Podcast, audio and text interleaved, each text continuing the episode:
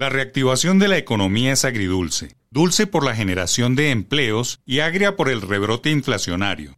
Poco a poco la tasa de desempleo nacional regresa a niveles prepandémicos. Incluso se acercará al final del año a un dígito. Pero la buena noticia se opaca por la disparada en la variación de los precios que se acerca a 5% y en algunos productos y servicios supera 50%.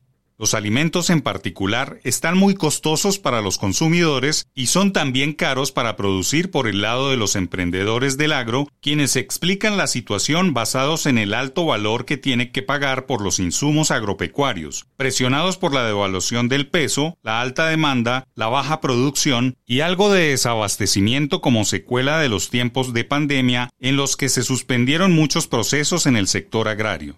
La realidad es elocuente. El aumento del dólar en lo que va del año es cerca de 400 pesos, exactamente 355 pesos hasta ayer, frente al cierre de 2020. Ha hecho trizas los modelos económicos de producción agrícola por las elevadas tarifas de los insumos que están afectando la rentabilidad.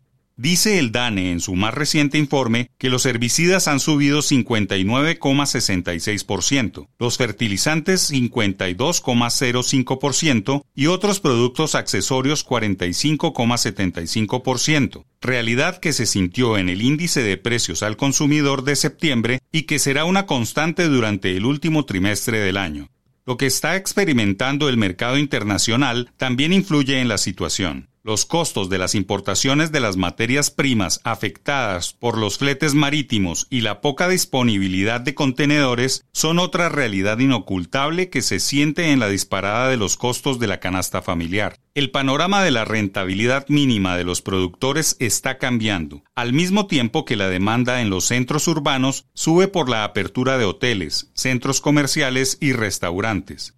Es un imperativo que los gremios de la producción agropecuaria tomen nota de la situación, busquen fórmulas alternativas de precios y trabajen con el gobierno para manejar una situación de altos precios que puede afectar la recuperación. La idea no es intervenir precios como se destina por estos días en el Ministerio de Agricultura, pues las leyes de mercado superan a las leyes del Congreso.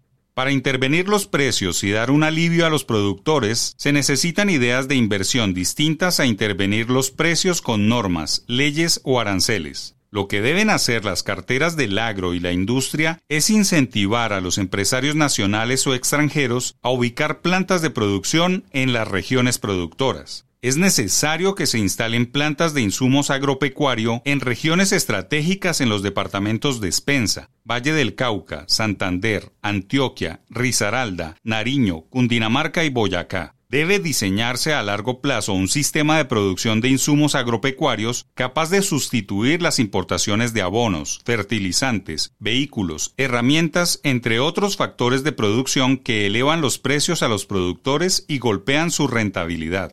La solución no es un sistema nacional de insumos agropecuarios o un fondo cuenta para financiar el acceso de los insumos. Hay que incentivar al sector productivo, a los inversores, para llevar factorías más cerca de las despensas. Lo contrario es hacer depender a los emprendedores agropecuarios, no llamarlos campesinos, de los gobiernos de turno.